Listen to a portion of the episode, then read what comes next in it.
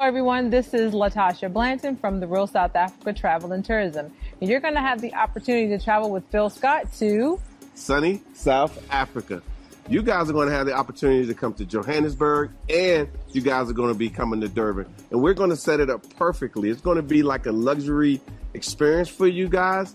At the same time, you're going to be getting some culture. And of course, you're going to get an opportunity to talk to Phil, hang out with Phil, and get his views on Africa and South Africa. You're also going to get an opportunity to explore the lifestyles here that are available in South Africa. And we're going to do all that for you in an amazing 10 days. We do hope that you go to the website and book because we do look forward to seeing you here. Absolutely. Our website is therealsouthafrica.com. Go there, scroll down. You'll see a picture of Phil and just go ahead and book there. So we'll see you here in what we like to call sunny, sunny South, South Africa. Africa.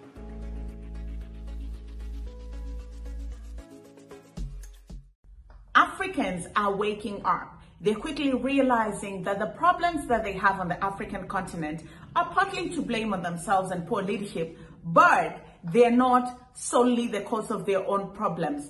Um, after slavery came colonialism and now neocolonialism, and it has its own repercussions. And unfortunately, the part that suffers the most is the economy and the trickle down effect is felt by Africans. So the coups that you're seeing around are not just coups. They're Africans saying, this is our homeland, this is our resources, and they're going to work for us moving forward.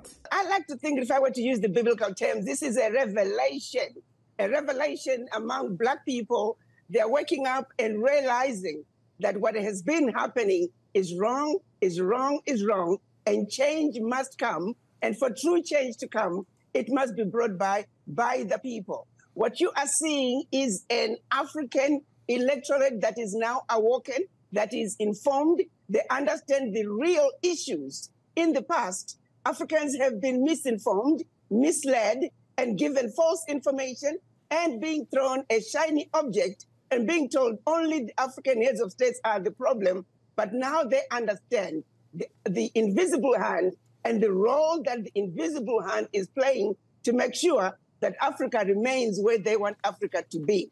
The African heads of states, particularly those uh, heads of states of the former French colonies, majority of them were just puppets put in place to continue the same French legacy, which basically boxed them in, where it said you have no control of your military, you have no control of your natural resources, you have no control of your finances, and if you continue from those three areas, you are free to rule your country any which way you want. What power does that president have? Hello there, how are you doing? Welcome to another episode of our conversations. My name is Ondiro Oganga. I'm a business journalist by profession and a digital content creator. I love coming on here, having conversations with you guys about Black people, Africans, our empowerment and how we can rise up and take our rightful place at the global stage. I was watching an interview by Dr. Arikana Chihombori. I think by now you guys know like she's one of my favorite speakers.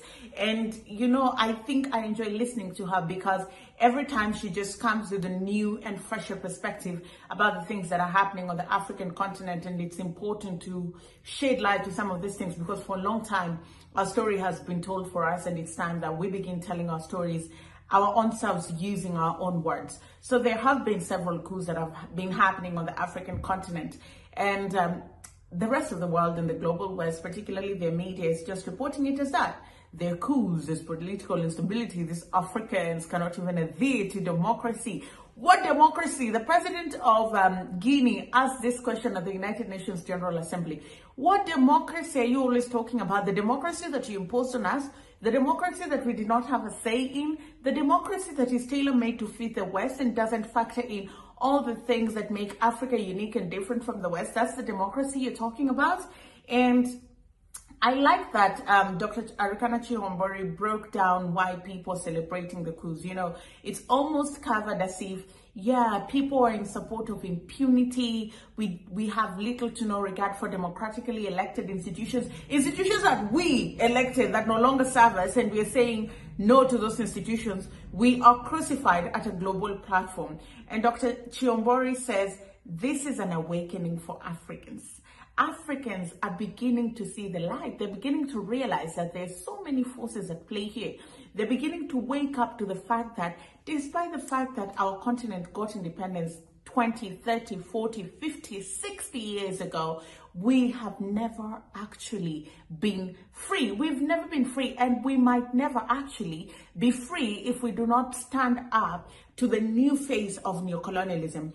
I'll give you a practical example because she's going to expand it in her soundbite. When Kenya was going for elections in the year 2012, I remember the US and the UK kept saying something like choices have consequences. To me, these leaders that we see you people putting in office are not people that we're in favor of right? And if you put them in office, we're going to make it difficult for them to serve you. And so please put whoever we want in office so that we can do whatever it is we want with your country and then give you some small money in form of aid and donations. And this cuts across board. This cuts across board. We are seeing African presidents do anything for Western approval. And then the West helps them perpetuate cycle of abuse. Yes, two or three leaders are going to benefit their families, their children will get to study abroad, they can get property easily, they can get proper health care abroad because they've sold out their people and the resources that would have been used to build their own country are going to build other countries, you know. So it's high time that Africans are, are portrayed in the global media as an awakening mass, as people that truly understand that what is happening on their continent is tragic and the West in their neo-colonialism tactics are being aided and abated by democratically elected institutions. And that's why people are standing up against these institutions. We're seeing Ghanaians out in the streets. There's no coup, but they're out in the streets protesting what's happening in their country. Kenya has always taken to the streets. South Africa has been in the streets. So let us not minimize coups and make them look like or make Africans look like they do not know the meaning of democracy. Africans are just smart enough to know when democracy is not working for them. There is a serious problem for the West for sure. Uh, I think the West did not see it coming.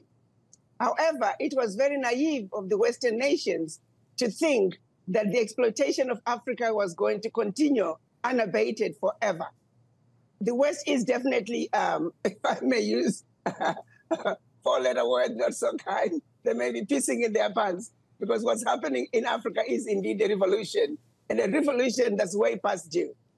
So you see it as a revolution, but what kind of revolution is it in the sense that um, do you think this is throwing off uh, repression from France, from the United States, from other nations? What kind of revolution do you see is underway?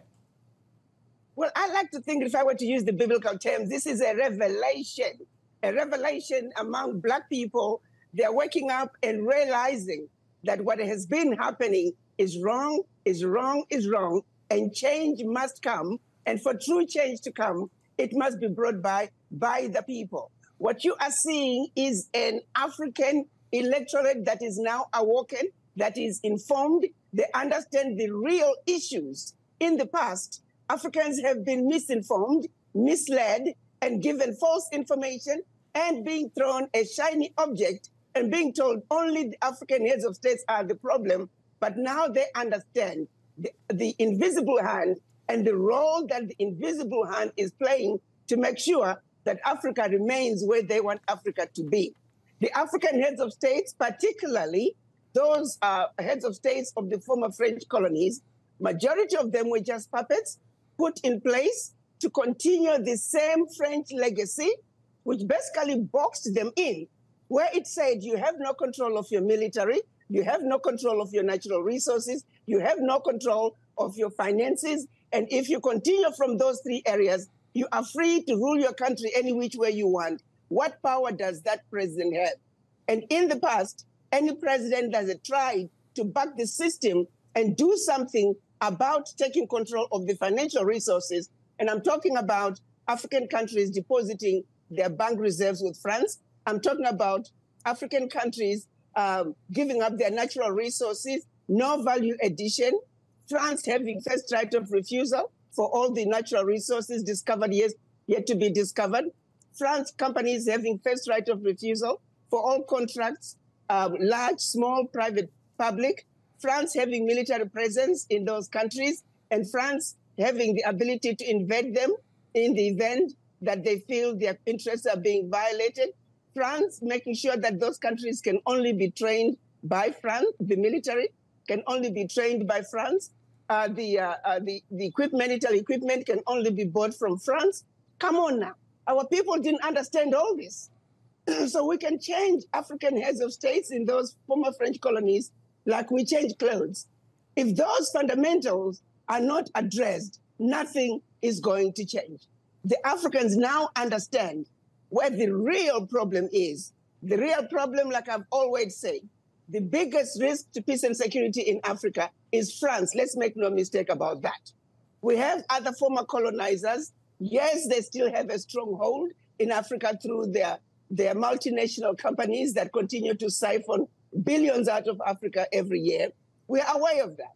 But the biggest problem when it comes to former French colonies is France. Its roots are so entrenched in those countries, and now France is trying to expand into other nations. Until we address those agreements, African countries were forced to sign. Nothing, and I mean nothing we do, is going to bring us the true economic liberation, which is what Africa needs, which is what Africa was denied when African countries were being given their independence. We are now dealing with an African electorate that understand what is really going on in Africa. One of the leaders whose books I have read is Thomas Sankara. You should find literature and material on that man and read. He was a true Pan African at heart and a very bold and brave leader. One of his popular sayings was you either have to decide if few are going to drink champagne or if the masses are going to have clean water. That is the problem that we have on the African continent. Very few leaders are drinking champagne and champagne that comes from, you know, the West. And then the rest of us are left with dirty drinking water because a couple of people has, have sold us out and for very little for their own personal gains. And this is just figure of speech, but when we look at it in practical sense, how is it that many African politicians are very rich? How? How is it that many African politicians get access to the best of the very best things on the African continent? Things that their salaries cannot afford. And note that African politicians are some of the highly most paid people on the African continent. And the West aids them. The West enables them. They feed into that greed and then they leverage that greed. Um, when Al Jazeera did the documentary Gold Mafia, presidents were implicated Presidents were implicated. The president of Zimbabwe was implicated. The president of Ghana was implicated. Right now, if you look at the Ghana gold mines, Anglo Ashanti Gold owns almost all the gold in the country. The gold in Ghana doesn't belong to Ghanaians. Um, there was a time one of the sheikhs in um, the Saudis was joking with the president of Ghana saying, all of your gold is here. Like technically, you guys should be very rich because most of the gold that we sell here comes from your country. You understand? So Africa is rich in resources, but there are very few greedy leaders, and the West likes such people. And when they find such people, they'll explore and exploit that loophole to get as much as they can out of that system before they're found out. The performance that you're talking about is the performance of what Niger- Nigerian minerals are doing to French education, to French healthcare, to French infrastructure. You tell me, why is it that 95% of Nigerian uh, uranium is powering over 30% of, uh, of, of France, while over 70% of Nigerians have no electricity. How is that okay?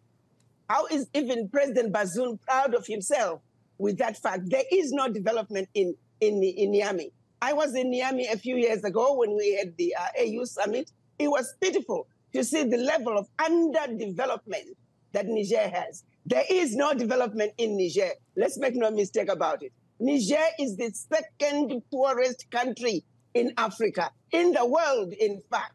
So how can President uh, Bazoum be proud of himself? What development is he talking about?